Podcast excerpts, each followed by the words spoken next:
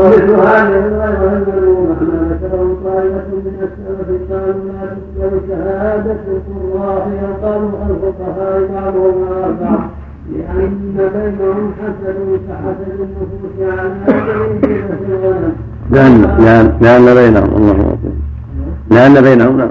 لأن بينهم حسد كحسد النفوس هذا هذا حسد؟ لعله بالنصب لأن بينهم. لأن بينهم حسد لأن بينهم حسدا نعم نعم. كحسد النفوس على بريدة الغنم نعم. قال فلان وفلان يتساوون على الرياسة تساوون الفحلين فلا ريب أن فحول البهائم تتغاير وتتحاسد وتتساوى على إناتها يطلب كل منها من الآخرين لا يزحمه كما يتغير فحول الآدمي على مناكحهم وهذا فيما أمر الله به وحرم كما قال رسول الله صلى الله عليه وسلم لا تحاسدوا ولا تقاطعوا ولا تتابعوا وكونوا عباد الله إخوانا. وكذلك شبه كبائر الضرائر لكن هنا قد يعترض أمر فيه شبهة يكون من المعارف والأحوال ما يقال فيه إنه لا يصلح لبعض الناس. فيرى احدهم ان تكون كذلك المنقوص الذي يصنع مثل ذلك ويصفون الله بغيره ان يجعل هذا كذلك فهذا قد يكون حقا وان لم يسمي وان لم يسمى في الشرع غيره فإن الله سبحانه يكره ويبغض أن يكون مع العبد ما يستعين به على معصية الله دون طاعته وأن يكون ما جعله للمؤمنين مع الكافرين والمنافقين وكذلك المؤمنون ينبغي أن يكرهوا ذلك فكل نهى الله عنه وأمر المؤمنين بالمنع منه والجوال بالمنع منه وإزالته فهو يكرهه وهذا كقوله تعالى سأصرف عن آياتي الذين يتكبرون في الأرض بغير الحق قال طائفة من السلف أمنع قلوبهم عن فهم القرآن وهذا ذكره عن السيء أنه قرئ بين يديه وإذا قرأت القرآن جعلنا بينك وبين الذين لا يؤمنون بالآخرة حجابا مستورا فقال السبيل لأصحابه أتدرون ما هذا الحجاب هذا حجاب الغيرة ولا أحد أطيب من الله تعالى فهذا يشبه قولهم ونقلب أفئدتهم وأبصارهم كما لم يؤمنوا به أول مرة. وقالوا فلما أدرى فلما جاءوا أدار الله قلوبهم فإن الله عاقب المعرض عن اتباع ما بعث به رسله بالحجاب الذي في قلوبهم وتمثل هذا حجاب ظاهرة لأنه تعالى يكره ويطلب أن يكون هؤلاء الذين كفروا وفسقوا عن أمره يعطاه ما يعطاه المؤمن من الفعل لسبب هذه الغيرة التي وصف الرسول بها ربه فإن غيرته أن يأتي العبد ما حرم عليه. ذكرها النبي صلى الله عليه وسلم وهي غيرة على ما هو من أفعال العبد. التي نهي عنها اما هذه فهي على ما هو من فعل الرب والنبي صلى الله عليه وسلم لم يصف الله لأنه يغار على ما يقدر على ما على ما يقدر عليه من الافعال لكن لما راى السبيل أن الشيء المحبوب ان الشيء المحبوب النفس تغار عليه ان يكون في غير محله سمى ذلك حجاب غيره. الله يحب لعباده أن يفعلوه من جهة كونهم مامورين به لكنه سبحانه لا يفعله بهم ولا يحب من يفعله بهم فلا بد من التفريق بين مواقع الأمر والنهي ومواقع القضاء والقدر وإن كانت الافعال واقعه من العباد يشترك فيها الأمر والنهي. أما أحوال القلب وأنفاسه فإن الأحوال تحولات القلب والنفس والهوى الذي يحمل الصوت وأحوال القلب فهما فهما ألطف ما في الإيمان. على مقاتل ربط الحق بأقدامهم الخذلان واختار لهم البعد وأخرجهم عن محل القرب. ولذلك يغفروا وفيه معناه أنا صد لمن هويت ولكن ما احتياجي بشروط رأي المغالي وقال وقال وفي معناه رهبان سقيم ما يعاد قال هذا كلام ابي القاسم قال أبو القاسم سمع الله الله السلام. الحمد لله رب العالمين. صلى الله على نبينا محمد وعلى آله وصحبه أجمعين. وهذا يدلنا على كلام الصوفية على أهل السلوك. فيه من الباطل والخطأ شيء كثير وليس كل أحد يفطن له ولا يفهم مقاصدهم لأنهم يلبسون الحق بالباطل تارة بعمد وتارة بجهل بالنسبة إلى كثير منهم وتارة باصطلاح لهم وضعوه ليس كل أحد يفهمه. فلهذا تقع بينهم الأخطاء الكثيرة. ويغلط الناس فيما ينقلونه عنهم بسبب الجهل باصطلاحاتهم ومراداتهم. وهذا وهذا من أسباب إحداث هذه البدع والخروج عن الطريق الذي سلكه سلف الأمة. فأحدثوا اصطلاحات وأشياء وتضاها لأنفسهم سببت لهم مشاكل كثيرة ووقوعا في بدع كثيرة. وحتى أفضى بهم ذلك إلى أن يقعوا في أنواع من الإلحاد والفساد. بسبب الجهل وقلة البصيرة فلا طريق للعبد فيه النجاة فيه الصلاح فيه السعادة فيه السلامة. أحسن من الطريق التي سلكها أصحاب النبي صلى الله عليه وسلم وتلقوها عن نبيهم وتبعهم سلف الأمة. فأخذوا الأمر على ظاهره وعلى وجهه الأوامر والنواهي بعبارات واضحة وأساليب بينة حتى سلك الناس صراطا مستقيما واضحا. وابتعدوا عما حرم الله عليهم وعما كرهه لهم في ألفاظ واضحة عبارات بينة لا تلتبس على من قرأ ولا من سمع. الله المستعان. نعم. قال في ناصر لأن بينهم حسدا كحسد النفوس على زريرة الغنم. على إيش؟ كحسد النفوس على زريرة الغنم. النفوس هنا أو التيوس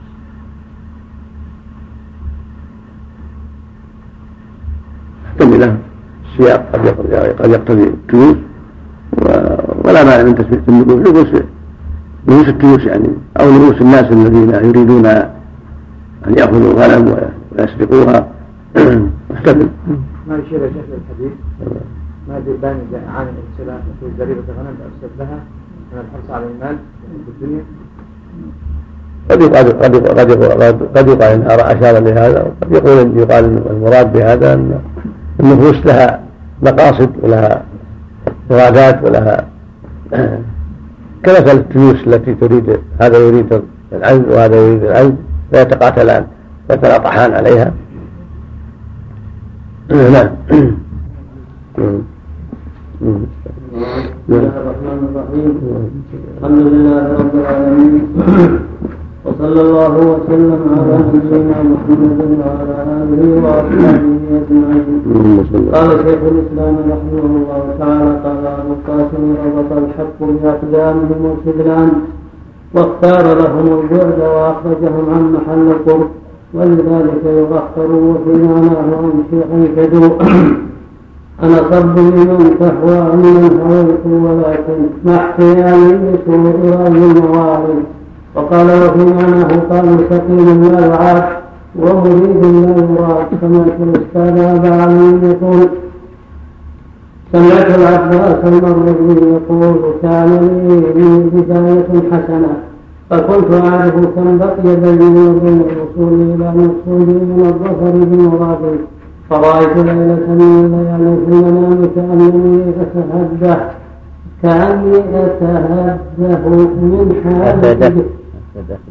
أتدهده من حالة جبل فأردت الوصول إلى ذروته قال فحديث ورقني النوم. فرأيت قائلا يقول يا عباس الحق لم يرد منك أن تصل إلى ما كنت طلبت ولكنه فتح على لسانك الحكمة. قال فأصبحت وقد ألهمت كلمات الحكمة. وقال سمعت الأستاذ أبا علي؟ يقول كان شيخ من الشيوخ له حامل وقت مع الله فخفي مدة لم ير بين الفقراء ثم ظهر بعد ذلك لا على ما كان عليه فسئل عنه فقال واهن. وقع الحجاب. قال وكان الأستاذ ابو علي إذا وقع شيء في خلال المجلس يكوش قلوب الحاضرين. يقول هذا من غيرة الحق يريد أن لا يجري ما يجري من صفاء هذا الوقت وينشدوا في معناه هممت هممت به همت بإتياننا حتى إذا نظرت إلى الملائكة نهاها وجهها الحسن. ما كان هذا جزاء من محاسنها عذبت بالهاجر حتى شفني الحزن قلت ذكر هذه قلت ذكر هذه الأمور في باب الغيرة مضر ومع ان الحق يغار ان يعطي بعض الناس ما يعطيه ما يعطيه لأوليائه المتقين من السابقين ومن السابقين والمقربين. فقد سموا منع الحق غيره كما تقدم لكن هذا اللفظ يشعر بأن الحق مالك العبد العطاء العظيم عنده.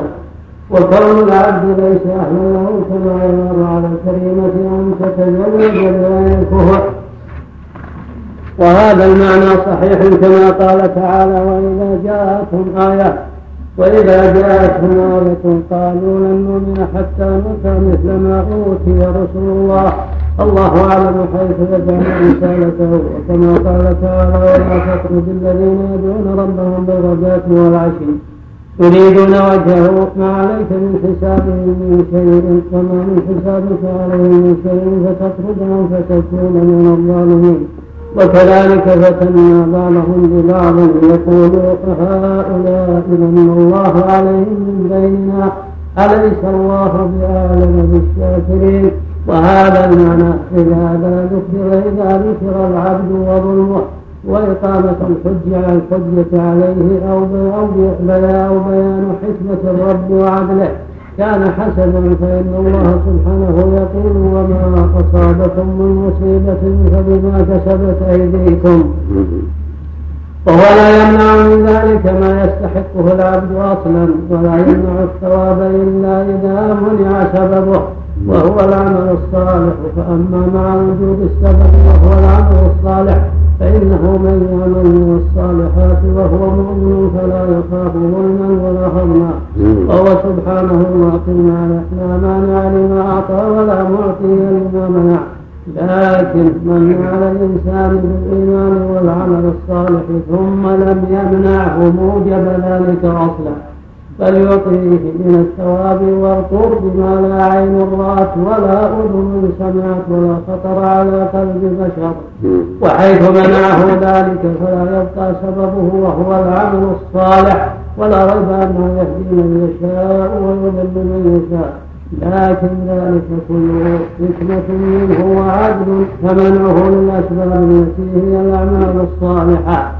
من حكمته واما المسببات بعد وجود أسبابها فلا يمنعها بحال إلا إذا لم تكن اسبابا صالحة إما لفساد في العمل وإما بسبب يعارض موجبه ومقتضاه ويكون لعدم المقتضي أو لوجود المانع وإذا كان منعه وعقوبته من عدم الإيمان والعمل الصالح ابتداء حكمة منه وعدل فله الحمد في الحالين وهو المحمود على كل حال.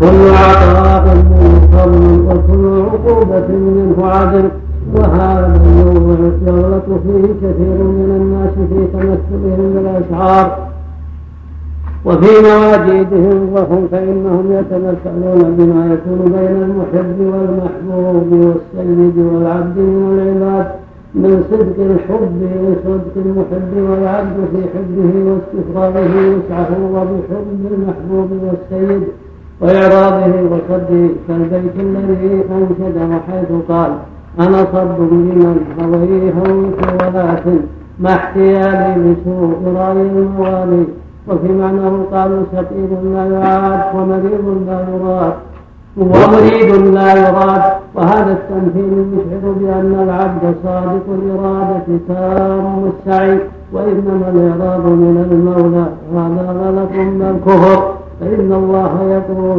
من تقرب إلي شبرا تقربت منه ذراعا ومن تقرب إلي ذراعا تقربت إليه باعا ومن أتاني يمشي أتيته هرولة. وقد أخبر أنه من جاء بالحسنة فله عشر أمثالها وأنه يضاعفها سبعمائة ضعف ويضاعفها أضعافا كثيرة. وأخبر أنه من هم بحسنة كتبت له حسنة كتبت له حسنة كاملة. فإن عملها كتبت له عشر حسنات إلى سبعمائة ضعف إلى أضعاف كثيرة. ومن هم بسيئة لم تكتب عليه فإن تركها لله كتبت له حسنة حسنة كاملة وإن عملها لم تكتب عليه إلا سيئة واحدة. وقال سبحانه والذين اهتدوا زادهم هدى وآتاهم تقواهم. وقال ومن يعمل من الصالحات وهو مؤمن فلا يخاف ظلما ولا هضما.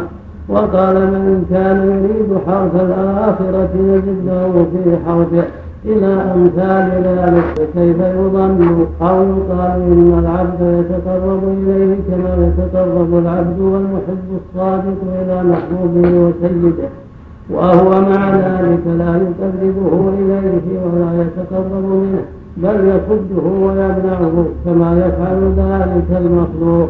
إما لبخله وإما لتضرره وإما لغير ذلك. وقد ثبت وهذا وهذا سوء ظن بالله وقياس له سبحانه على المخلوقين. المخلوقين فيهم الظلم وفيهم الجهل. وقد يريدهم الإنسان وقد يحبهم وقد يقصدهم فيصدونه. لكن المولى العظيم جل وعلا من أراده صادقا قبله وزاده من فضله وأعانه على الخير سبحانه وتعالى. ولهذا قال جل وعلا والذين اهتدوا زادهم هدى وآتاهم تقواهم. وأخبر كما تقدم أن من جاء بالحسنة فله عشر أمثالها وكذلك قوله جل وعلا فأما من أعطى واتقى وصدق بالحسنى فسنيسره يسرا. ومن أقبل عليه جل وعلا واتقاه وسار إلى مراضيه عن إخلاص وعن صدق وتباعد عن الموانع فالله يقبله ويزيده من فضله جل وعلا. ولا يرده سبحانه وتعالى. نعم. وقد ثبت عن النبي صلى الله عليه وسلم في الصحاح أنه قال الله أشد فرحا بتوبة عبده من احدكم يرى راحلته إذا وجدها عليها طعامه وعليها طعامه وشرابه لمن يكون بالتوبة بتوبة التائبين أعظم فرحا لمن يكون بتوبة التائبين أعظم فرحا لمن توبة التائب لمن؟ بتوبة لعلها لعلها ثمن ومن يكون بتوبة التائب أعظم أعظم فرحا منه من الواجد بطعامه وشرابه ومركبه بعد الخوف المفضي إلى الهلاك كيف يتمثل له بالتجلي والصد والإعراض وشروط رأي المواليد وبحق الله مما يفعله السادة بعبيدهم والمحبوب مع محبه وكيف يتمثل له بقول سكيم لا يعد. ومريد لا يراد وهل في الصادق؟ صلح. لا ما يصلح. ثمن نعم. نعم. نعم. اللهم صل. وهل في الصادقين مع الله سكيم لا يعاد فهل أراد الله أحد بصدق فلم يرده الله. وقد ثبت في صحيح مسلم أن الله يقول عبدي مرضت فلم تعدني.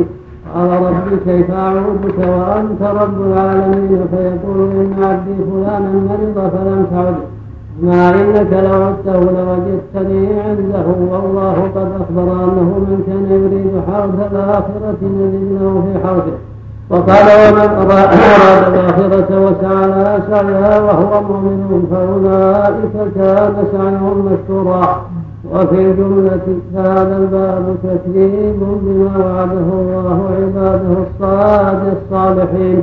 ونسبة ونسبة لله إلى ما نزه نفسه عنه من ظلم العباد بإضاعة أعمالهم الصالحة بغير ذنب نعم. ولا عدوان. نسبة الله. ما فيها نسبة لله ونسبة الله إلى ما نزه نفسه عنه. ما عندك؟ ونسبة الله ما عندك الله؟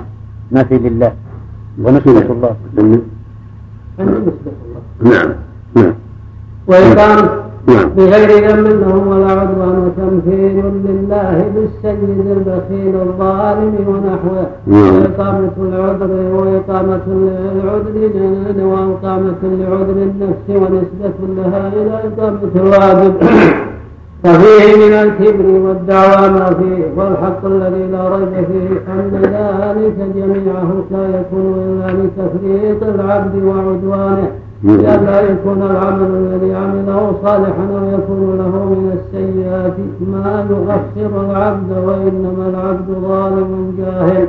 يعتقد أنه قد أتى بما يستوجب كمال التدريب ولعل الذي أتى به إنما يستوجب به اللعنة والغضب بمنزلة من معه نقد مغشوش جاء ليشتري متاعا رفيعا. فلم يبيعوه فظن أنهم ظلموه وهو الظالم وهو في ذلك شبيه بأحد ابني آدم إن قربا قربانا فتقبل من أحدهما ولم يتقبل من الآخر. قال لأقتلنك قال إنما يتقبل الله من المتقين. هذا واقع هذا واقع. قد يظن الإنسان أنه مغبون وأنه مظلوم وهو ظالم لأنه ما فكر في عمله وتقصيره. ذنوبه كثيرة. وهو يظهر الشماتة ويظهر الحزن ويظهر كذا وأنه مظلوم وأنه وأنه ولا يفكر في عمله الضعيف أو الباطل أو المغشوش. فيحسب أنه على شيء وهو ليس على شيء. الواجب أن يحاسب نفسه وأن ينظر فيما قدم وألا يتهم ربه. فإن ربه جل وعلا هو الجواد الكريم سبحانه وتعالى. فلا بد أن يحاسب نفسه حتى ينقي عمله حتى يكون عمله خالصا وحتى يكون موافقا للشريعة وحتى يكون بعيدا صاحبه عن الكبر والعجب والخيلاء. بعض الناس قد يعمل عملا صالحا قد يخلص لله ويبتلى بالعجب والكبر ومنة على الله وأنه فعل وفعل وفعل. يمنون عليك أن أسلموا ولا تمنوا عليه إسلام. بل الله يمن عليكم وأن هداكم لما كنتم صادقين فالعبد يعمل ويجتهد مع هذا يجري عن نفسه. ويتهمها بالتقصير وأن حق الله فوق ذلك سبحانه وتعالى. نعم. وعلى هذا الأصل تخرج حكاية عباس وأمثالها فإنه لم يعين مطلوبه ومراده وأما العمل الذي عمله فقد طلب أمرا ولم يأت بعمله الذي يصلح له. وأما كون الحق لم يرد منه أن يصل إلى مطلوبه فقد يكون لعدم استئهاله وقد يكون لتضرره لو حصل له. وكم من يتشوق إلى الدرجات العالية التي لا يقدر أن يقوم بحقوقها فيكون وصوله إليها وبالا في حقه. وهذا في أمر الدنيا كما قال تعالى ومنهم من عاهد الله لئن آتانا من فضله لنصدقن ولنكونن من الصالحين. فلما آتاهم من فضله بخلوا به وتولوا وهم معرضون. فأعقبهم نفاقا في قلوبهم إلى يوم يلقونه. وغالب من يتعرض للمحن والابتلاء يرتفع بها ينخفض بها لعدم ثباته في المحن. بخلاف من ابتلاه الحق ابتداء كما قال تعالى ولقد كنتم تمنون الموت من قبل ان تلقوه فقد رايتموه وأنتم تنظرون وقال يا ايها الذين امنوا لم تقولون ما لا تفعلون كبر مقتا عند الله ان تقولوا ما لا تفعلون وقال النبي صلى الله عليه وسلم يا عبد الرحمن لا تسأل الإمارة فإنك إن أعطيتها عن مسألة وكلت إليها وإن أعطيتها عن غير مسألة أعنت عليها وقال إذا سمعتم بالطاعون ببلد فلا تقدموا عليه وإذا وقع بضر وأنتم بها فلا تخرجوا فرارا منها. قال أبو القاسم وعلموا أن من سنة الحق مع أوليائه. بارك الله الحمد لله رب العالمين. وصلى الله وسلم على نبينا محمد وعلى آله وصحبه أجمعين. قال رحمه الله تعالى قال ابو القاسم واعلموا ان من سنه الحق مع اوليائه انهم إذا كاتموا غيرا فلا حمل شيئا لا يجعل بقلوبهم شيئا يشوش عليهم ذلك فيغار على قلوبهم بأن يعيدها خالصة لنفسه نعم.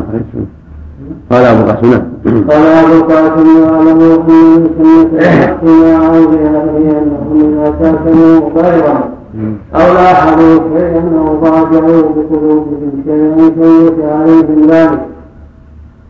فيضع على قلوبهم يعيدها خالصة لنفسه فارغة عما كاتمه وقال سمعت السلمي يقول سمعت أبا زيد المغربي فقال يقول سمعت إبراهيم بن سنان سمعت محمد بن حسان يقول بين وأنا أبلغ في جبل لبنان إذ خرج علينا رجل شاب قد أحرقته السموم والرياح فلما نظر إلي ولا هارما فسمعته وقلت له أعظني بكلمة فقال احذروا فإنه غيور لا يحب أن يرى في قلب عبده سواه فقال احذروه فقال احذروه فإنه غيور فإنه غيور لا يحب أن يرى في قلب عبده سواه وقال سمعت السلمي يقول سمعت النصر باري يقول الحق وما يأتيه إنه لم يجعل إليه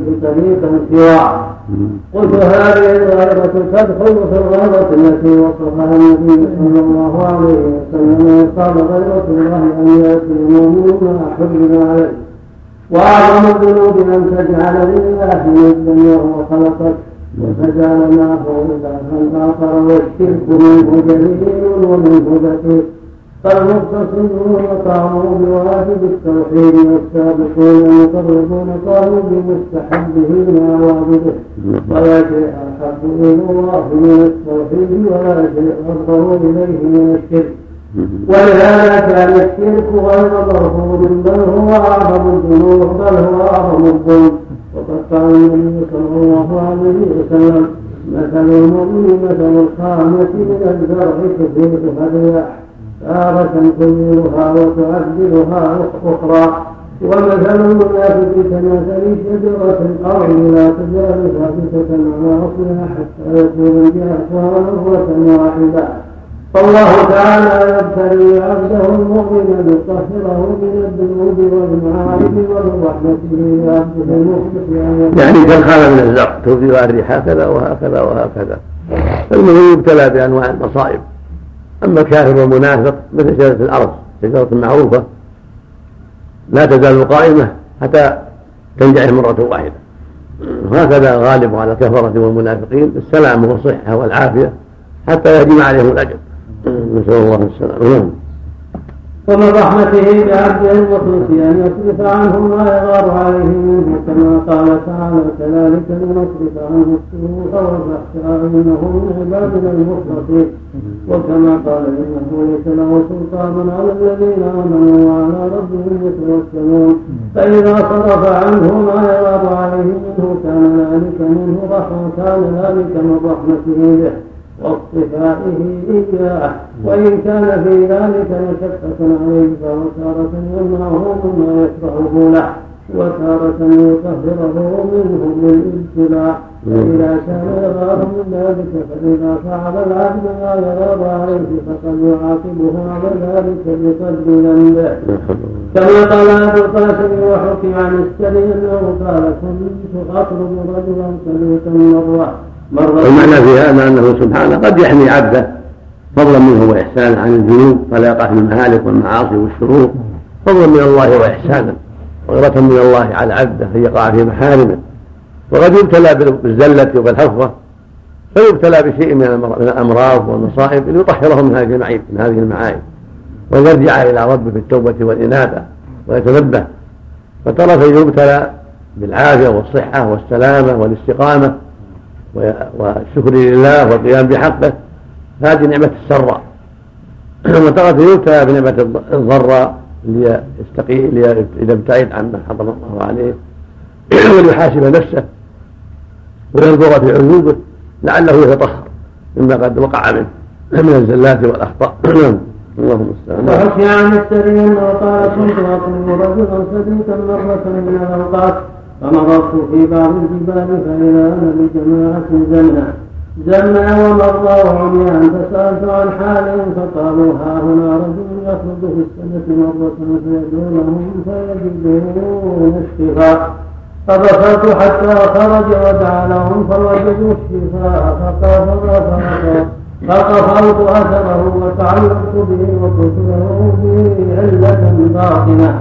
فما دواؤها فقال يا شريك عني عني فإنه غيور لا يراك تساكن غيره فتسقط من عينه.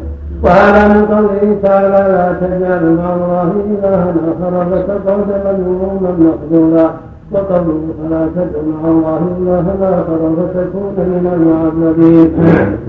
وقوله ومن يشرك بالله فكأنما خر من السماء فتخطفه الطير أو تهوي الريح في مكان سحيق. وقوله ولقد يحيى إلي وإلى الذين ولقد يحيى إليك وإلى الذين من قبلك لئن أشركت ليحبطن عملك ولتكونن من الخاسرين فبالله فاعبد وكن من الشاكرين. وقوله ذلك هدى الله يهدي به من يشاء من عباده. ولو أشركوا لحبط عنهم ما كانوا يعملون. وقوله فأنساه الشيطان ذكر ربه فلبث في السجن بضع سنين وأما مقام وأما مقام الرجل وأمثاله وأما مقام الرجل وأمثاله في ذلك الزمان في جبل لبنان إن جبل لبنان هذا نحوه فأنا تغلب للمسلمين بكونه بساحل البحر مجاورا للنصارى بمنزلة عسقلان.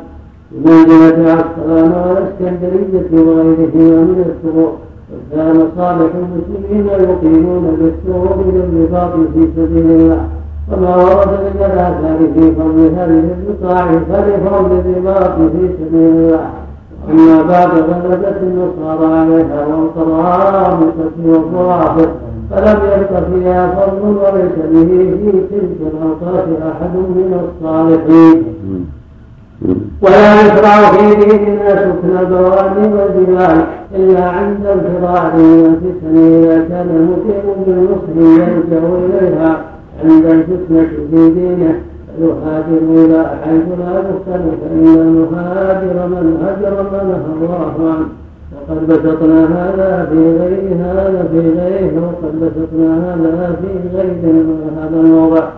قلت فقد والمعنى والمعنى في هذا أن مشروع بقاء المسلم مع إخوانه في القرى والامصار للتعاون على البر والتقوى والتناصح والأمر بالمعروف والنهي عن المنكر وتعليم العلم وتعلم العلم والتفقه في الدين ولا يشرع الخروج إلى البوادي ويجعل ساحة المسلمين التعاون معهم إلا إذا دعت الحاجة إلى ذلك. كما في الحديث الصحيح إن يكون في آخر الزمان يوشك أن يكون خير مال المسلم غنم يتبع بها شعف الجبال. وموقع القصر يفر بدينه من الفتن إذا دعت الحاجة إلى ذلك لأن الأمصار خربت والقرى بسبب الشر وكثرة الفساد وخاف الإنسان على دينه وخرج إلى البوادي لهذا الأمر. فهذا من باب الاحتياط والحرص على سلامة الدين. وهكذا الحديث الآخر لما سئل النبي صلى الله عليه وسلم من خير الناس؟ قال مؤمن مجاهد في سبيل الله. إذا ثم من؟ قال مؤمن في شيء من الشعاب. يعبد الله ويدعو الناس من شره. يعني عند العلماء يعني عند الحاجة إلى هذا وعند خوفه على نفسه. أما وجوده بين المسلمين وتعاونه معهم هذه سنة الرسل عليه الصلاة والسلام. كانوا مع الناس يخالطونهم ويدعونهم إلى الله ويبلغونهم رسالات الله وينصحون لهم ويامرون بالمعروف وينهون عن المنكر حتى يظهر الحق وحتى ينتشر الحق وحتى يجاهد الباطل. نعم. اسمعنا يا شيخ. الشرك صغيره وكبيره خفيه ودقيقه. على ظاهر. الشرك انواع اشرح لنا هذا. الشرك الأكبر معروف نبات الأوثان والتعلق بالأصنام ودعاء الأموات والاستغاثة بالأموات. هذا كل شرك اكبر ظاهر. ومن الدقيق ما يكون في القلوب من الرياء. وطلب محمده الناس وثنائهم وقد يتعبد أو يصلي أو يصوم أو يقرأ عند الناس. سرا في قلبه ليثنوا عليه ويمدحوه. قد يقرأ لذلك. وقد يذهب إلى محلات يثنى على الذهاب إليها كحلقات العلم أو المساجد البعيدة يصلي فيها لا لقصد وجه الله بل للرياء فالشرك يكون فيه أشياء دقيقة تكون في القلوب ما يعلمها إلا علم الغيوب سبحانه وتعالى من أنواع الرياء. ولهذا قال في حديث آخر حديث أبي سعيد ألا اخبركم ما اخوف عليكم عندي من مسيح الدجال؟ قلنا بلى قال الشرك خفي يقوم الرجل فيصلي فيزين صلاته لما يرى من نظر إليه. لا في الآخر من سمع سمع الله به ومن رأى رأى الله به. فالحاصل أن الشرك فيه الخفي وفيه الجلي فيه الدقيق وفيه الكبير فالدقيق ما يكون في القلوب ما يكون في بعض الألفاظ التي لا يختل الناس. والشرك الظاهر ما يكون يراه الناس ويسمعونه. كالدعاء الأموات والاستغاثه بالأموات سب الإسلام والطعام في الإسلام وسب الأنبياء. أشياء واضحة. نسأل الله العافية. وما يكون وما يكون من الشرك الخفي مثل ما قد يشتبه على الناس. ما شاء الله وشاء فلان لولا الله بالنبي بالأمانة. قد يخفى على بعض الناس هذا. ولا ينتبه من الشرك. ولهذا يقع في كلام الناس كثير من حديث بغير الله يقول ما شاء الله وشاء فلان لولا الله. ولجهلهم وقلة علمهم. نعم. هذا حديث ينطبق على من خاف على نفسه من فتن العصر نعم إذا خاف في بلده على الفتن بهذا الشرور وخرج إلى البوادي لا بأس. نعم.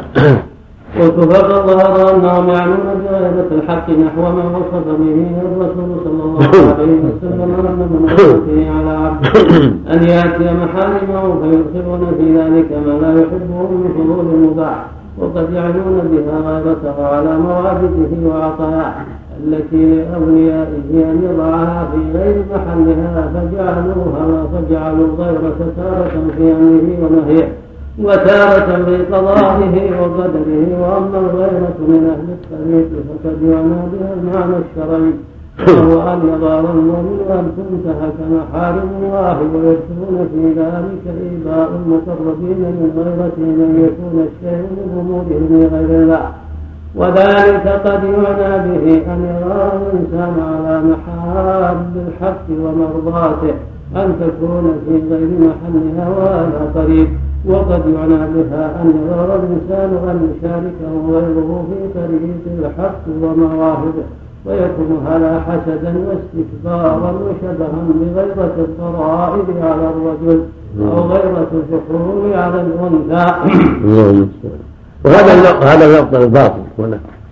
يغار أن أحد يشارك في طلب العلم أو في كثرة الصلاة أو في كثرة الصيام أو في الجهاد هذا حسد وبغي لا يجوز هذا. هذا يشبه غيرة النساء على أزواجهن ويشبه غيرة الفحول من التيوس والجمال على الأنثى فلا يجوز بل الواجب أن يحب أن يكثر الناس في الخير يحب أن يشاركوا في الخير يحب أن يرى الناس يسابقوا إلى الخير لا يحسدهم على هذا لا يحب لهم ترك هذا الشيء ولكن حسد الغبطة لا بأس كان يحب أن يفعل مثلهم في الخير يحب أن يقرأ كما قرأوا يحب أن يجاهد كما جاهدوا يحب أن يصدق كما تصدق هذا طيب. أما أنه يكره ان يشاركوه ويحب أن ينفرد إنه هو اللي يعبد الله وحده هو اللي يتقي الله وحده دون الناس. هذا حسد بطيء منكر. نعم. وقد منع بها أن يغار على الحق أن يذكره أحد أو أن يعرفه أحد. أو أن ينظر إليه أحد كما يغار الإنسان على محبوبه العزيز عنده. كما تقدم عن السلم وكما حكاه عن بعضهم قال قيل لبعضهم أتريد أن تراه؟ فقال لا قيل ولم قال أنزه ذلك الجمال عن نظر مثلي قال وفي وفي المعنى أنشدوا. هذا من الجهل هذا من الجهل نعم. قال وفي المعنى أنشدوا. إني لأحسد ناظري عليك حتى أغض حتى أغض إذا نظرت إليك وأراك تخطر في شمائلك التي هي فتنتي تغار منك عليك. وكما ذكر في باب المحبة فقال سمعت الشيخ وكما ذكر في باب المحبة فقال سمعت الشيخ أبا عبد الرحمن السلمي يقول سمعت منصور بن عبد الله يقول سمعت الشبلي يقول المحبة أن تغار عليه والمحبوب أن يحبه ومثله وهذا أيضا وجه فاسد جدا وهو جهل بالله وبما يستحقه وتشبيه له بالمحبوب من البشر. وظن من هذا القائل أنه إذا رأى الله حصل بذلك نقص في حق الله غضب عليه. إن الإنسان انما يختار على محبوبه مما فيه عليه ضرر أو على المحب فيه ضرر فيضر من الشركة لما فيه من الضرر وقد يضر عليه من نفسه لاستشعاره به أن ذلك له وذلك كله حال في حق الله. ومن قال هذا قد يكون أغار عليه من أن أحبه ومثلي لا يصلح أن يعبده. وإنما أعبد من يعبده وهو نحو ذلك مما زينه الشيطان للمشركين وأهل الضلال. وذلك أنهم قد يدخلون في غيرة الله منعه لمواهبه وعطاياه. من الذين آمنوا وعملوا الصالحات وتقربوا إليه بأصناف القربات كما قد يمنع السيد والمحبوب عبيده ومحبيه مما يستحقونه وهذا أيضا جهل بالله وتكذيب بوعده وتدمير له وتزكية لنفوسهم وهو باطل. وفي الجملة فالغيرة المحمودة إما ترك ما نهى الله عنه أو ترك ما لم يأمر الله به. ولا أجره ومن لم يكن فيه أحد الحالين فهو ممن فسق عن أمر ربه. والمعنى في هذا أن الغيرة تكون لترك المحارم يغار أن تنتهك محارم الله كما جاءت به النصوص. والمعنى الثاني يغار أن يعبد الله بغير ما أمر بالبدع والشرور. هذا نقص. ولا يجوز للمؤمن أن يتعبد بغير ما شرع الله له فالمؤمن يغار أن تنتهك محارم الله ويغار أن يعبد الله بغير ما شرع ويدعو الناس إلى أن يعبدوا الله بما شرعه الله وأن يحذروا وأن يحذروا ما حرم الله. أما أن يغار بزعمه أن لا يعبد معه الله بل ولينفرد بالناس ولينفرد بالعبادة لله وحده وليطيعه وحده وليحبه وحده وليصلي وحده هذا من أفسد الفاسد من اقبح القبيح. هذا حسد وبغي. كذلك يغار أن يرى ربه أو أن يحبه. هذا أيضا من الجهل وانتكاس الأمور. بل من سعادته ومن توفيق الله له أن يحب ربه وأن يتناهى وأن يجتهد في حبه وأن يفرح برؤيته والانس به ومناجاته وطاعة أمره. هكذا يكون المؤمن وهكذا وهكذا تكون تكون سعادة المؤمن. ومن لم يكن فيه أحد الحالين فهو ممن فسق عن أمر ربه. والثانية حال كمل وكمل الصادقين فأما الغيرة على ما لم يحرمه أو على ما أباحه الله لعباده أن يفعلوه. وهو لا يتركه ولا يسقطه فهو مذموم كله كما تقدم. فهذه الغيرة الاصطلاحية. من مدحها مطلقا فقد أخطأ ومن لما مطلقا فقد أخطأ. والصواب أن يحمد منها ما حمده الله ورسوله ويذم منها ما ذمه الله ورسوله. وهذا يقع كثيرا بالسالكين في هذا الخلق وغيره؟ فإنه يلبس الحق بالباطل. ولهذا السبب يذكر كثير من الناس مثل هذا الطريق لما فيه من لبس الحق بالباطل والآخرون يعظمونه لما فيه من الحق والصواب والصواب ومن لم يجعل الله له نورا فما له من نور. عندي والصواب الفرقان. والصواب والفرقان إيش إيش؟ ليش؟ ولهذا السبب يمكن كثير من الناس مثل هذه الطريق لما فيه. أما الغيرة على ما يحرمه أو على ما أباحه الله لعباده أن يفعلوه. وهو لا يكرهه ولا يسقطه فهو مذموم كله كما تقدم. فهذه الغيرة الاصطلاحية. من مدحها مطلقا فقد أخطأ ومن لما مطلقا فقد أخطأ. والصواب أن يحمد منها ما حمده الله ورسوله ويذم منها ما ذمه الله ورسوله. وهذا يقع كثيرا بالسالكين في هذا الخلق وغيره.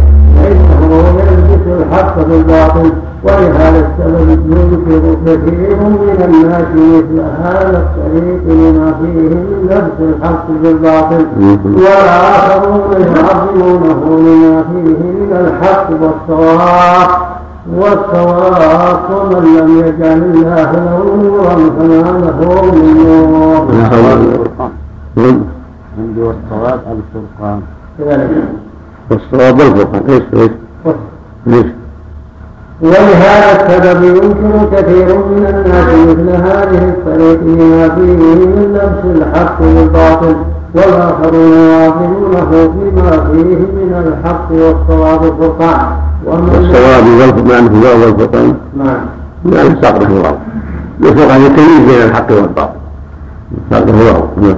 ومن لم يجعل الله كذا تصور صواب الفرقان بين الاثنين يعني عدم نفس الحق بالباطل. ماذا عرف ماذا عرف ماذا هو الصواب والفرقان ومن الناس بيحهم يجعل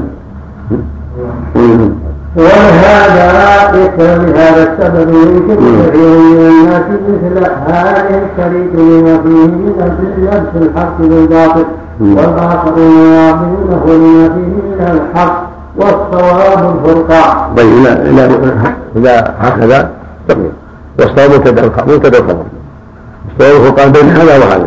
تمييز بين هذا وهذا. نعم. ومن لم يجعل له نورا فما له من نور. فصل فيما ذكره الاستاذ ابو القاسم الكشيري في باب الرضا عن الشيخ ابي سليمان الداراني. رحمه الله كسب تحكم 65 رحمه الله. عفى الله عنه. وعنه بسم الله الرحمن الرحيم. الحمد لله رب العالمين. وصلى الله وسلم على نبينا محمد. وعلى آله وصحابته أجمعين. قال رحمه الله تعالى فصل فيما ذكره الأستاذ أبو القاسم القشيري في بعض الزراعة عن الشيخ أبي سليمان الداراني رحمه الله أنه قال الرضا ألا تسأل الله الجنة ولا تستعيذ به من النار فإن الناس تنازعوا في هذا الكلام فمنهم من أنكره ومنهم من قبله. والكلام على هذا الكلام من وجهين أحدهما من جهة ثبوته عن الشيخ أبي سليمان والثاني من جهه صحته في نفسه وفساده. أما القول الأول فينبغي أن يعلم. اما اما أما أما المقام الأول فينبغي أن يعلم أن الأستاذ أبا القاسم القشيري لم يذكره عن الشيخ أبي سليمان باسناد وإنما ذكره مرسلا عنه في رسالته عن النبي صلى الله عليه وسلم والصحابة والتابعين والمشايخ وغيرهم تارة يذكره بإسناد وتارة يذكره مرسلا. وكثيرا ما يقول في الرسالة وقيل عنه كذا ثم الذي يذكره الأستاذ أبو القاسم بالإسناد تارة يكون إسناده صحيحا وتارة يكون ضعيفا بل موضوعا وما يذكره مرسلا ومحذوفا لقائل أو لا. وهذا كما يوجد ذلك في مصنفات الفقهاء فإن فيها من الأحاديث والآثار ما هو صحيح ومنها ما هو ضعيف. ومنها ما هو موضوع كالموجود في كتب الرقائق والتصوف من الآثار المنقولة فيها الصحيح وفيها الضعيف وفيها الموضوع. وهذا أمر متفق عليه بين جميع المسلمين لا يتنازعون في أن هذه الكتب فيها هذا وفيها هذا بل نفس الكتب المصنفة في الحديث والآثار فيها هذا وهذا. وكذلك الكتب المصنفة في التفسير فيها هذا وهذا. مع أن أهل الحديث أقرب إلى إلى معرفة المنقولات وفي كتبهم هذا وهذا فكيف غيرهم؟ والمصنفون قد يكونون أئمة في الفقه أو التصوف أو الحديث ويرون هذا تارة. لأنهم لم يعلموا أنه كذب وهو الغالب على أهل الدين فإنهم لا يحتجون بما يعلمون أنه كذب وتارة يذكرونه وإن علموا أنه كذب إذ قصدهم رواية إذ قصدهم رواية ما روي في ذلك الباب ورواية الأحاديث المكذوبة مع بيان أنها كذب جائز وأما رواية وأما روايتها مع الإمساك عن ذلك رواية عمل فإنه حرام عند العلماء لما ثبت في الصحيح عن النبي صلى الله عليه وسلم أنه قال من حدث عني بحديث وهو يرى أنه كذب فهو أحد الكاذبين وقد فعل ذلك كثير من العلماء المتأولين أنهم لم يكذبوا وإنما نقلوا ما رواه غيرهم.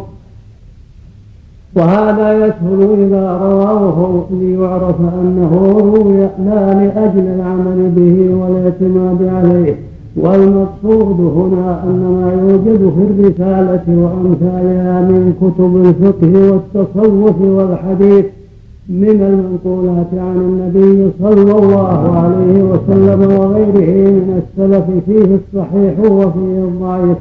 وفيه الموضوع فالصحيح الذي قامت الدلالة على صدقه والموضوع والموضوع الذي قامت الدلالة على كذبه والضعيف الذي رواه من لم يعلم صدقه إما لسوء حفظه وإما لاتهامه ولكن يمكن أن يكون صادقا فيه فإن الفاسق قد يصدق والغالط قد يحفظ. وغالب أبواب الرسالة فيه الأقسام الثلاثة. ومن ذلك باب الرضا فإنه ذكر فيه عن النبي صلى الله عليه وسلم حديثا صحيحا في أثناء الباب. وهو حديث العباس بن عبد المطلب عن النبي صلى الله عليه وسلم أنه قال ذاق طعم الإيمان من رضي بالله ربا. من رضي بالله ربا وبالإسلام دينا وبمحمد صلى الله عليه وسلم نبيا. وهذا الحديث رواه مسلم في صحيحه وإن كان الأستاذ لم يذكر أن مسلما رواه لكن رواه بإسناد صحيح وذكر في أول هذا الباب حديثا ضعيفا بل موضوعا. وهو حديث جابر وهو حديث جابر الذي رواه حديث الفضل بن عيسى الرقاشي عن محمد بن المنكدر عن جابر فهو وإن كان أول حديث ذكره في الباب فإن حديث الفضل بن عيسى من أوهى الأحاديث وأسقطها ولا نزاع بين الأئمة أنه لا يعتمد عليها ولا يحتج بها فإن الضعف ظاهر عليها وإن كان هو لا يتعمد الكذب فإن كثيرا من الزهاد والفقهاء لا يحتج بحديثهم بسوء الحفظ لا لذلك على الاعتماد الكذب وهذا الرأسي اتفقوا على ضعفه كما يعرف ذلك أئمة هذا الشام حتى قال أيوب السختياني لو ولو ولد فضل ولو ولد فضل أخرة لكان خيرا له. وقال سفيان بن عيينة لا شيء. وقال الإمام أحمد والنسائي وهو ضعيف. وقال يحيى بن معين الرجل سوء. وقال أبو حاتم وأبو زرعة منكر الحديث.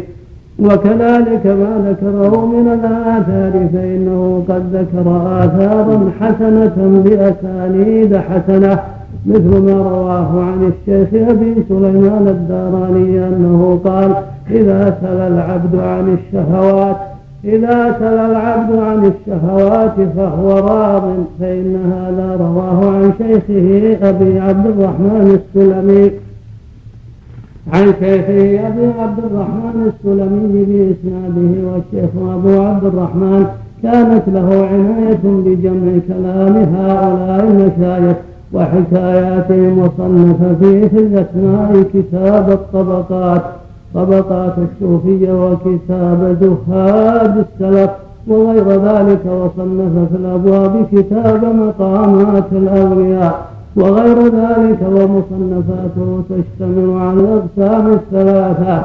وذكر عن الشيخ وذكر عن الشيخ أبي عبد وذكر عن أبي الشيخ عبد الرحمن أنه أبي عبد الرحمن أنه قال سمعت النصر باني سمعت النصر باني. يقول من أراد أن يبلغ محل الرضا فليلزم. عندي بالذات النصر باني. نعم.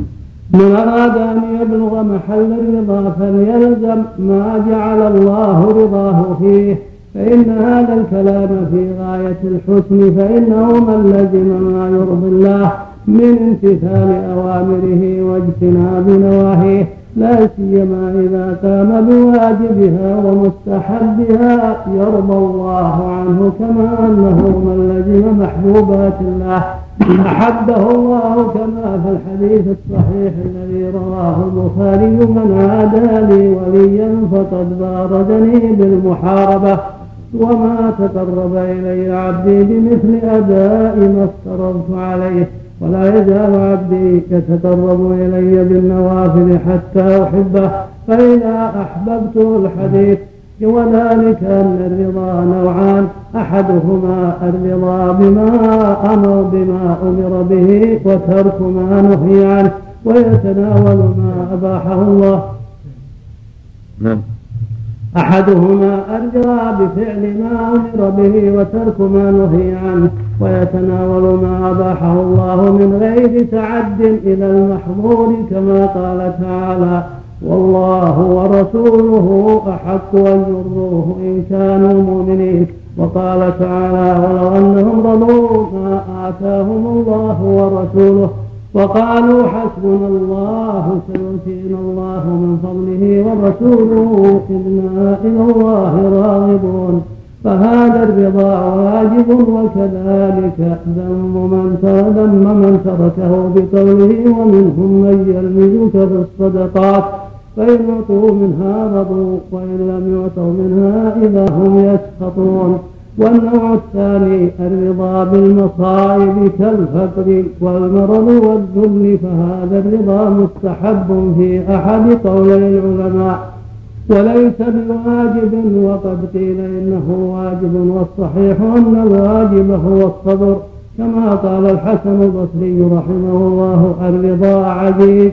ولكن الصبر معول المؤمن وقد روي في حديث ابن عباس أن النبي صلى الله عليه وسلم قال له إن استطعت أن تعمل لله بالرضا مع اليقين فافعل فإن لم تستطع فإن في الصبر على ما تكره خيرا كثيرا. وأما الرضا بالفقر والفسوق وأما الرضا بالكفر والفسوق والعصيان فالذي عليه أئمة الدين أنه لا يرضى بذلك فإن الله لا يرضاه كما قال تعالى ولا يرضى لعباده الكفر وقال والله لا يحب الفساد وقال تعالى فإن تروا عنهم فإن الله لا يرضى عن القوم الفاسقين وقال فجزاؤه جهنم خالدا فيها وغضب الله عليه ولعنه. وأعد له عذابا عظيما وقال ذلك بأنهم اتبعوا ما أسخط الله وكرهوا رضوانه فأحبط أعمالهم. وقال تعالى وعد الله المنافقين والمنافقات والكفار نار جهنم خالدين فيها هي حسبهم. وقال لبئس ما قدمت لهم أنفسهم أن سخط الله عليهم وفي العذاب هم خالدون. وقال فلما آسفونا انتقمنا منهم فإذا كان الله سبحانه لا يرضى لهم ما عملوه بل يسخطه بل يسخطه ذلك وهو يسخط عليهم ويغضب عليهم فكيف يسوغ للمؤمن أن يرضى ذلك؟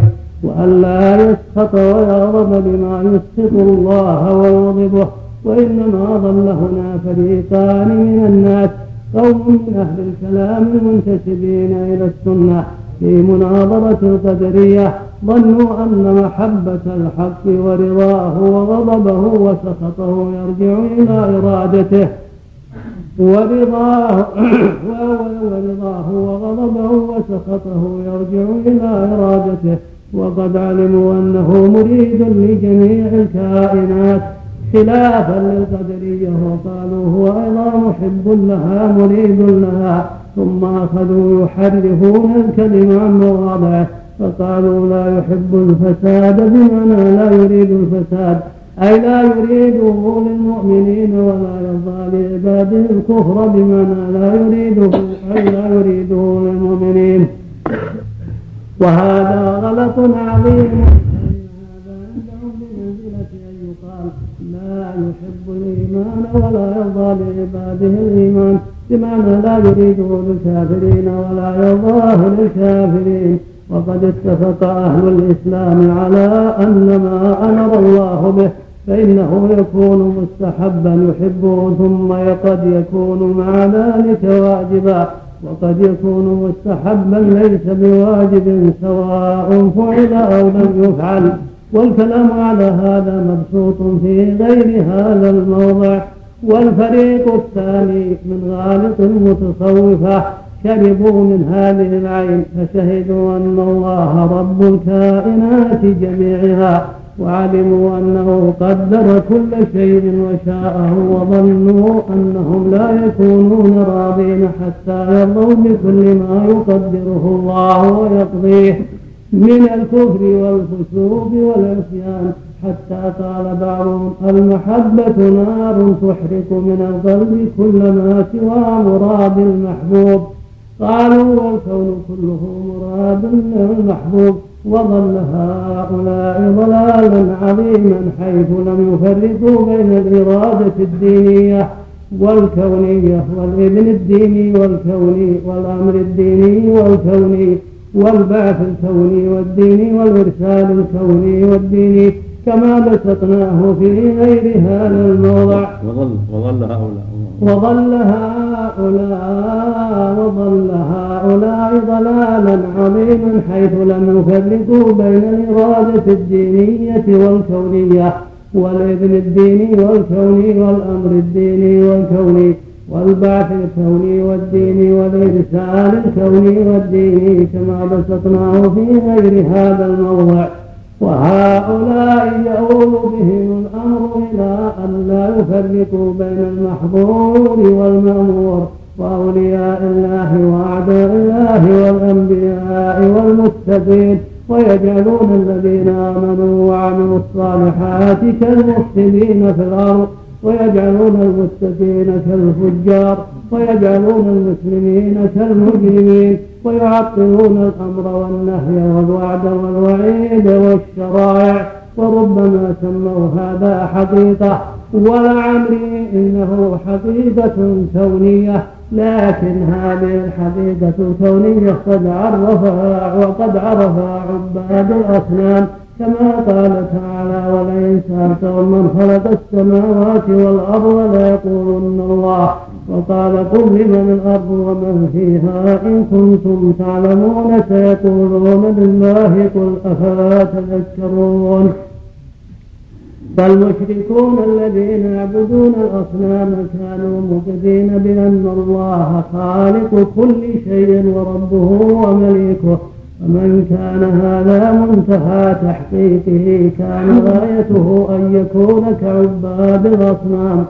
والمؤمن إنما فارق الكفر بالإيمان بالله وبرسله وبتصديقهم فيما أخبروا وطاعتهم فيما أمروا واتباع ما يرضاه الله ويحبه دون ما يقضيه ويقدره من الكفر والفسوق والعصيان ولكن يرضى بما أصابه من المصائب لا بما فعله من المعايب. وهو من الذنوب يستغفر وعلى المصائب يصبر. كما قال تعالى فاصبر إن وعد الله حق واستغفر لذنبك. فجمع بين طاعة الأمر والصبر على المصائب. قال تعالى وإن تصبروا وتتقوا لا يضركم كيدهم شيئا. وقال تعالى وإن تصبروا وتتقوا فإن ذلك من عزم الأمور. وقال يوسف عليه السلام إنه من يتقي ويصبر فإن الله لا يضيع أجر المحسنين. والقصد هنا أن ما ذكره القشيري وعن النصر بابي من أحسن الكلام. هذا هو هذا مبحث عظيم مبحث عظيم جدير بالعناية فإن كثيرا من الصوفية التبس عليهم الأمر وهكذا أصحاب البدع التبس عليهم الأمر. في الإرادة الشرعية والإرادة الكونية والأمر الشرعي والأمر الكوني والبعث الشرعي والبعث الكوني والإرشاد الشرعي والكوني إلى غير ذلك. والواجب على أهل الإيمان أن يحبوا ما أحبه الله ورسوله وأن يرضوا ما رضيه الله ورسوله من الإيمان والتقوى والعمل الصالح وأن يكرهوا ما كرهه الله ويسخطوا ما سخطه الله من الكفر والمعاصي. ولو كانت وقعت بقدره وإذن سبحانه وتعالى الكوني. كونه قدرها لحكمه واذن فيها لحكمه وارادها لحكمه لا يقتضي حبها والرضا بها والمؤمن يعلم أن ما ما كان فهو بقضاء الله وقدره هو الخلاق لكل شيء سبحانه وتعالى. لكن مثل ما قال جل وعلا إن تكفروا فإن الله غني عنكم ولا يرضى لعبادكم سبحانه لا يحب الفساد. المؤمن يكره الكفر والفساد والمعاصي ولا يرضاها ويبتعد عنها ويحذرها وإن كان في القدر كما أنه يحب الطاعات واعمال الخير من الإيمان والتقوى وسائر الاعمال الصالحات يحبها ويرضاها ويسارع إليها وهي مع ذلك بقدر كل شيء بقدر. لكن عليه أن يفرق كما فرقت الرسل فعليه أن يفرق بين ما فرق الله بينه فيحب التوحيد والإيمان والتقوى والعمل الصالح ويرضى بذلك ويسارع إلى ذلك ويعلم أنه ان ما وقع من الناس هو بقضاء الله وقدره وهو مع ذلك محبها يحب هذا قدر للمؤمن الطاعات وسبق علمه بذلك وأحب منه ذلك ورضي منه ذلك. سبق في علمه ما قدر من الكفر والمعاصي وكره ذلك لكنه قدره لحكمة. وعليك على المؤمن أن يحب ما أحبه الله ورسوله وأن يرضى ما أرضاه الله ورسوله وأن يكره ما كرهه الله ورسوله ويسعد ما سخطه الله ورسوله من الكفر والمعاصي. هكذا يجب على أهل الإيمان. أما الصوفية فقد وقع كثير منهم في الالتباس. فظن أنه لا أن أنه لا مانع من الرضا بالكفر والمعاصي لانها وقعت بقدر هذا جهل كبير وضلال بعيد نسأل الله. العافيه وإن كانت بقدر لحكمة بالغة قدر الله على أن يكفر أو هذا أن يعصي لحكمه بالغة. ولو حج ولو الحجة الدامغة سبحانه وتعالى والحكمة البالغة. لكنه أمرنا أن نحب أحبابه ونكره أعداءه وأن نرضى ما يرضى ونكره ما يكره. ونحب ما يحب ونسخط ما يسخط. فعلينا أن نتبع ما جاءت به الأوامر. أما القدر فامره إلى الله ولو حكمه ولو في حكمة بالغه سبحانه وتعالى. ولكن المؤمن مأمور بتوحيد الله والإخلاص له والرضا بتوحيده. منهي عن الكفر بالله والشرك به وعن المعاصي. مأمور بكراهة ذلك وأمور ذلك. هكذا المؤمنون يحبون في الله ويبغضون في الله ويطيعون الله ورسوله ويرضون ما رضيه الله ورسوله ويكرهون ما كرهه الله ورسوله. رحم الله المؤلف جزاه الله خيرا. نعم الحمد لله رب العالمين وصلى الله وسلم على نبينا محمد وعلى آله وصحبه أجمعين. قال رحمه الله تعالى والقصد هنا ان ما ذكره الكشيري عن النصرباني والقصد هنا ان ما ذكره الكشيري عن النصرباني من أحسن الكلام حيث قال من أراد أن يبلغ محل الرضا فليلزم ما جعل الله رضاه فيه وكذلك قول الشيخ أبي سليمان إذا سأل العبد عن الشهوات فهو راض. وذلك أن العبد إنما يمنعه من الرضا والقناعة طلب نفسه لفضول شهواتها. فإذا لم يحصل سخط فإذا سمع عن شهوات نفسه رضي بما قسم الله له من الرزق.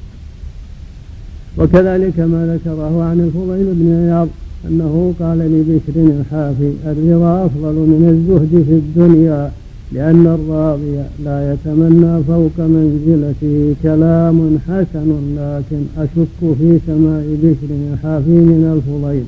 وكذلك ما ذكره معلقا قال وقيل قال الشبل بين يدي الجنيد. لا حول ولا قوة إلا بالله فقال الجنيد قولك قولك ضيق صدر وضيق الصدر لترك الرضا بالقضاء فإن هذا من أحسن الكلام. وكان الجنيد رضي الله وكذلك ما ذكره معلقا قال وقال وقيل قال الشبلي بين يدي الجنيد لا حول ولا قوة إلا بالله.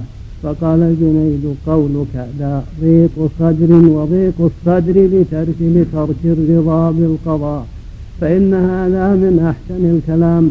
وكان الجنيد رضي الله عنه سيد الطائفة.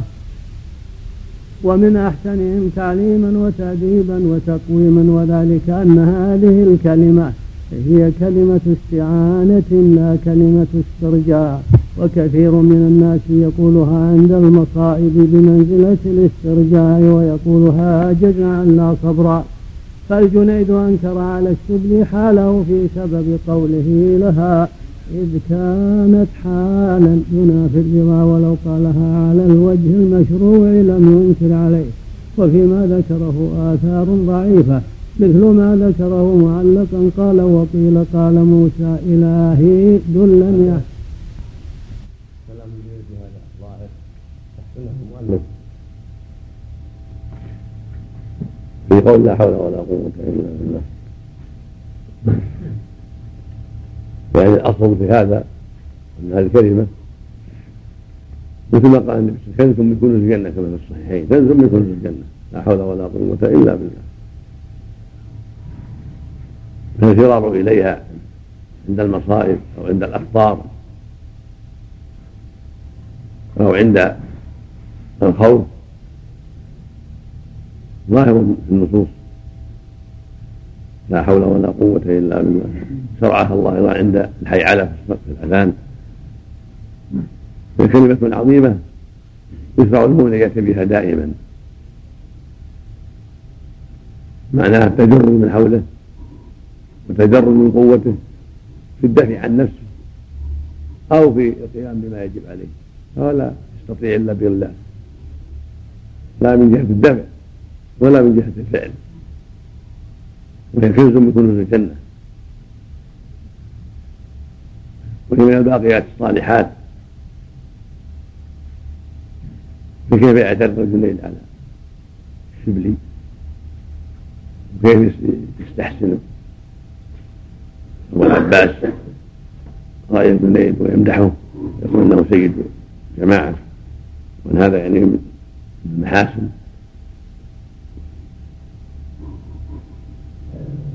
واضح؟ في الشيء. يقول وذلك أن هذه الكلمة هي كلمة استعانة لا كلمة استرجاع.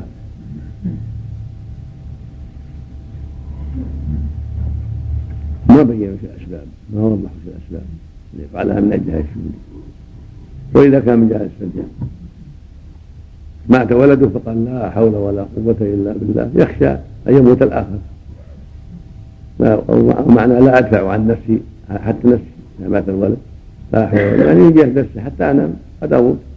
فلا حول ولا قوة إلا بالله. عند عند المصيبة. أو قالها عند الخوف. وقوع شيء. وكثير من الناس يقولها عند المصائب بمنزلة الاسترجاع ويقولها جزعا لا صبرا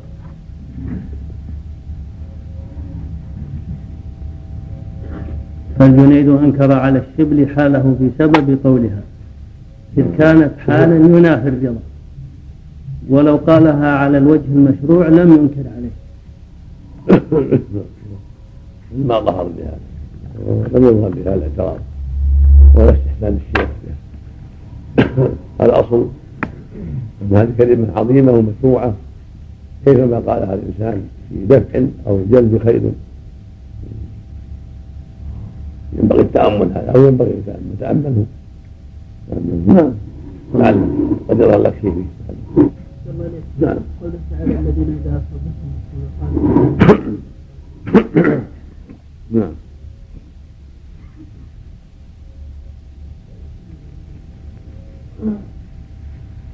يشرع له هذا لكن ما يمنع أن يقول لا حول ولا قوة إلا بالله. أو يقول لا إله إلا الله أو سبحان الله والحمد لله. يكثر من هذا مع إنا لله ما يمنع. لو قال إنا لله لا حول ولا قوة إلا بالله. اللهم اغفر لي. سبحان الله والحمد لله. نعم. في شيء؟ نعم. يعترض عليه قال كيف تقول لا حول ولا قوة إلا بالله.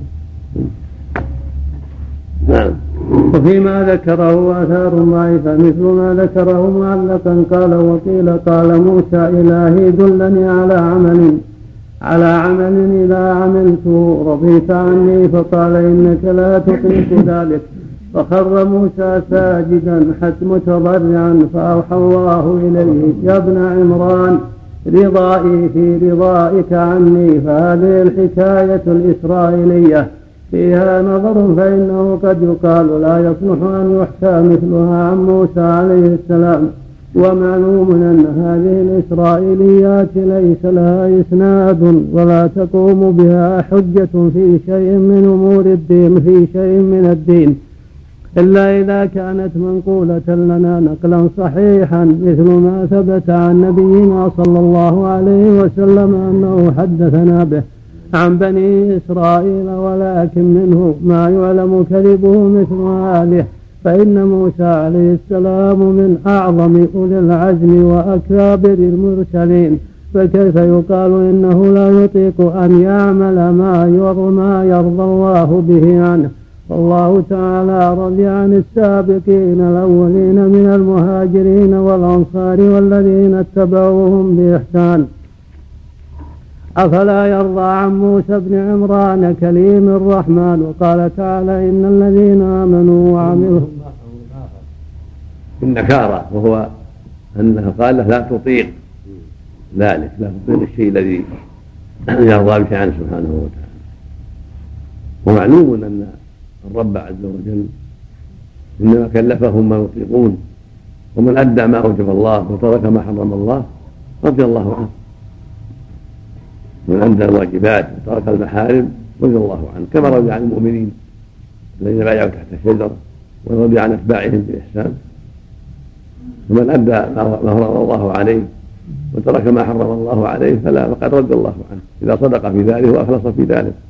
فإن زاد على ذلك فعل المستحبات والتوسع في الخير والحذر من المكروهات بعض المباحات التي يخشى أن توعفه أو تعوق عن طريقه كان الرضا أكمل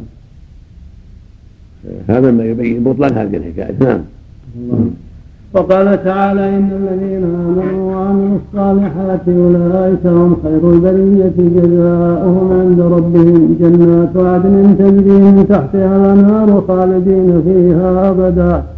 رضي الله عنهم ورضوا عنه ومعلوم أن موسى عليه السلام من أفضل الذين آمنوا وعملوا الصالحات. ثم إن الله خص موسى بمزية فوق الرضا حيث قال وألقيت عليك محبة مني ولتصنع على عيني. ثم إن قوله له في الخطاب عمران يخالف ما ذكره الله من خطابه له في القرآن حيث قال يا موسى وذلك الخطاب فيه نوع قرض منه كما يظهر ومثل ما ذكره عن عمر بن الخطاب رضي الله عنه أنه كتب لأبي موسى الأشعري أما بعد فإن الخير كله في الرضا فإن استطعت أن ترضى وإلا فاصبر فهذا الكلام كلام حسن وإن لم يعلم إسناده. وإذا تبين أن فيما ذكره مسندا ومرسلا ومعلقا ما هو صحيح فهذه الكلمة لم يذكرها عن أبي سليمان عن أبي سليمان إلا مرسلة وبمثل ذلك لا تثبت عن أبي سليمان باتفاق الناس فإنه وإن قال بعض الناس إن المرسل حجة فهذا لم يعلم أن المرسل هو مثل الضعيف وغير الضعيف. فأما إذا عرف ذلك فلا تبقى حجة باتفاق العلماء. طيب.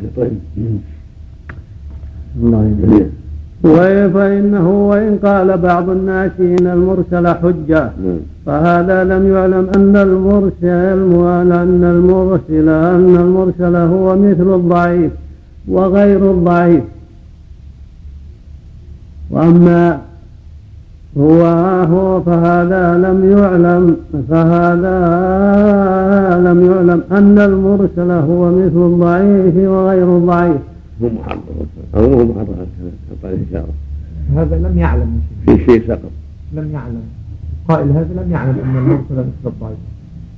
وشد هذا وشد انه لم يعلم. نعم. نعم. لا المرسل مطلقا ما هو حديث مطلقا إلا ما قيل في مرسل سعيد بن مسيب المرسل فيه كلام بحث طويل لأهل العلم. كلام هذا مو محرم. نعم.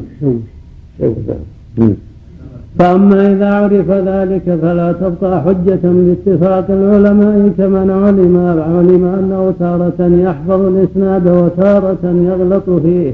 والكتب المسندة في أخبار هؤلاء المشايخ وكلامهم مثل كتاب حلية الأولياء لأبي نعيم وطبقات الصوفية للشيخ أبي عبد الرحمن وصفوة الصفوة لابن الجوزي وأمثال ذلك. لم يذكروا فيها هذه الكلمة عن الشيخ أبي سليمان. وذكروا فيها عن الشيخ أبي سليمان الأثر الذي رواه عنه مسندا حيث قال لأحمد بن أبي الحواري يا أحمد لقد أوتيت من الرضا نصيبا لو ألقاني في النار لكنت بذلك راضيا. فهذا الكلام ماثور عن أبي سليمان بالإسناد ولهذا أسنده عنه كشيري من طريق أبي عبد الرحمن. بخلاف تلك الكلمة فإنها لم تسند عنه فلا أصل لها عن الشيخ أبي سليمان. ثم إن القشيري قرن هذه الكلمة الثابتة عن أبي سليمان بكلمة أحسن منها فإنه قبل أن يرويها قال وسئل أبو عثمان يعني أبا عثمان الحيري. النيسابوري عن قول النبي صلى الله عليه وسلم أسألك الرضا بعد القضاء. فقال لأن الرضا بعد القضاء هو الرضا. فهذا الذي قاله وقاله الشيخ أبو عثمان كلام شديد. ثم أسند بعد هذا عن الشيخ, عن الشيخ أبي سليمان أنه قال أرجو أن أكون عرفت طريق عرفت طرفا من الرضا. لو أنه أدخلني النار لكنت بذلك راضيا فتبين بذلك أن ما قاله أبو سليمان ليس هو رضا وإنما هو عزم على الرضا وإنما الرضا ما يكون بعد القضاء. وإذا كان هذا عزما على الرضا فالعزم قد يدوم وقد ينفسخ وما أكثر انفساخ عجائب الناس خصوصا الصوفية. ولهذا قيل لبعضهم بما عرفت الله؟ قال بفسخ العجائب ونقض الهمم. وقد قال تعالى لمن هو أفضل من هؤلاء المشايخ ولقد كنتم تمنون الموت من قبل أن تلقوه. فقد رأيتموه وأنتم تنظرون. وقال تعالى يا أيها الذين آمنوا لم تقولون ما لا تفعلون؟ كبر مقتا عند الله أن تقولوا ما لا تفعلون. إن الله يحب الذين يقاتلون في سبيله صفا كأنهم بنيان مرصوص. وفي الترمذي أن بعض الصحابة قالوا للنبي صلى الله عليه وسلم لو علمنا أي العمل أحب إلى الله لعملناه. فأنزل الله هذه الآية. وقد قال تعالى ألم تر إلى الذين قيل لهم تر إلى الذين قيل لهم كفوا أيديكم وأقيموا الصلاة وآتوا الزكاة. فلما كتب عليهم القتال إذا فريق منهم يخشون الناس كخشية الله أو أشد خشية. وقالوا ربنا لم كتبت علينا القتال لولا أخرتنا إلى أجل قريب. فهؤلاء الذين كانوا قد عزموا على الجهاد وأحبوه لما ابتلوا به كرهوه وفروا منه. وأين ألم الجهاد من ألم النار وعذاب الله الذي لا طاقة لأحد به؟ ومثل هذا ما يذكر عن سنون المحب أنه كان يقول وليس لي فيه سواك حظ فكيف ما شئت فاختبرني؟ فأخف أخذه الأسر من ساعته أي حصر بوله فكان يدور على على المكاتب ويفرق الجوز على الصبيان ويقول ادعوا لعمكم الكذاب.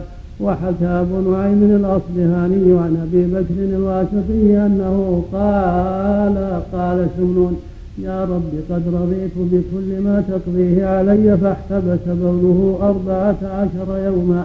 فكان يتلوى كما تتلوى الحية على الرمل يتلوى يمينا وشمالا فلما أطلق بوله قال يا رب تبت إليك.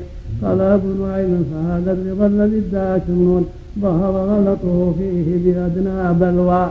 هذا مع أن سمنون كان يضرب به المثل في المحبة وله مقام سمنون سمنون سمنون نعم. نعم. هذا مع أن سمنون كان يضرب به المثل في المحبة وله مقام مشهور.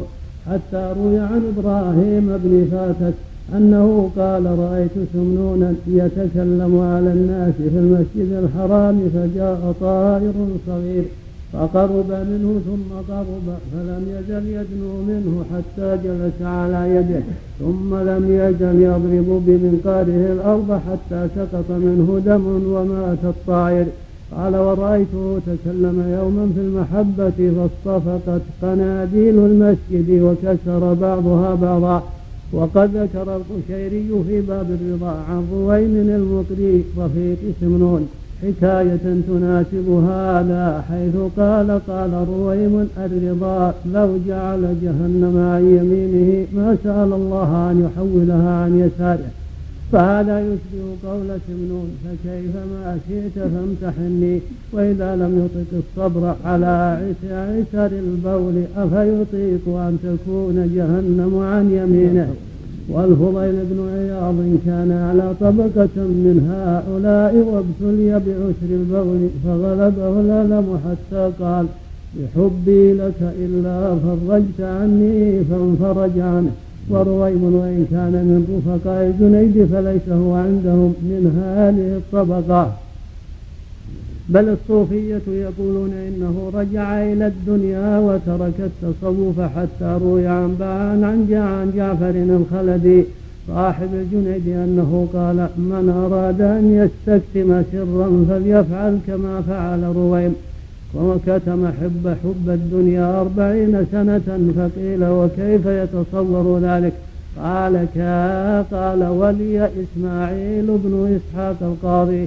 قضاء بغداد وكانت بينهما مودة أكيدة فجذبه إليه وجعله وكيلا على بابه فترك لبس التصوف ولبس الخز والقصب والديبق وأكل الطيبات وبنى الدور وإذا هو كان يكتم حب الدنيا ما لم يجدها فلما وجدها أظهر ما كان يكتم من جهة من حبها. هذا مع أنه رحمه الله كان له من العبادات ما هو معروف وكان فقيها على مذهب داود. وهذه الكلمات التي تصدر عن صاحب حال لم يفكر في لوازم أقواله وعواقبها. لا تجعل طريقة ولا تتخذ سبيلا ولكن قد يستدل بها على ما لصاحبها من الرضا والمحبة ونحو ذلك. وما معه من التبصير في معرفة حقوق الطريق وما يقدر عليه من التقوى والصبر وما لا يقدر عليه من التقوى والصبر. والرسل صلوات الله عليهم أعلم بطريق سبيل الله وأهدى وأنصح. فمن خرج عن سنتهم وسبيلهم كان منقوصا مخطئا محروما. وإن لم يكن عاصيا أو فاسقا أو كافرا ويشبه هذا الأعرابي الذي دخل عليه النبي صلى الله عليه وسلم وهو مريض كالفرق. فقال هل كنت دعوت الله بشيء؟ فقال كنت أقول اللهم ما كنت معذبي به في الآخرة فعجله لي في الدنيا. فقال سبحان الله لا تستطيعه أو لا تطيقه. هلا قلت ربنا آتنا في الدنيا حسنة وفي الآخرة حسنة وقنا عذاب النار. فهذا أيضا حمله خوفه من عذاب الآخرة ومحبته لسلامة عاقبته على أن يطلب تعجيل ذلك في الدنيا. وكان مخطئا في ذلك غالطا والخطأ والغلط مع حسن القصد وسلامته وصلاح الرجل وفضله. ودينه وزهده وورعه وكراماته كثير جدا فليس من شرط الله أن يكون معصوما من الخطأ والغلط بل ولا من الذنوب. وأفضل أولياء الله بعد الرسل أبو بكر الصديق رضي الله عنه. وقد ثبت في الصحيح أن النبي صلى الله عليه وسلم قال له لما عبر الرؤيا أصبت بعضا وأخطأت بعضا. ويشبه والله أعلم أن أبا سليمان لما قال هذه الكلمة لو ألقاني في النار لكنت بذلك راضيا أن يكون بعض الناس حكاه بما فهمه من المعنى أنه قال الرضا. ألا تسأل الله الجنة ولا تستعيذه من النار. وتلك الكلمة التي قالها أبو سليمان مع أنها لا تدل على رضاه بذلك ولكن تدل على عزمه بالرضا بذلك. ونحن نعلم أن ذلك العجم لا يستمر بل ينفسخ وأن مثل هذه الكلمة كان تركها أحلى من قولها. إن بين هذه الكلمة وبين تلك فرقا عظيما. فإن تلك الكلمة مضمونها أن من سأل الله واستعاذه من النار لا يكون راضيا. وفرق بين من يقول أنا إذا فعل بي كذا كنت راضيا وبين من يقول لا يكون راضيا إلا من لا يطلب إلا من لا يطلب خيرا ولا يهرب من شر. وبهذا وغيره يعلم أن الشيخ أبا سليمان كان أجل من أن يقول مثل هذا الكلام فإن الشيخ أبا سليمان من أجل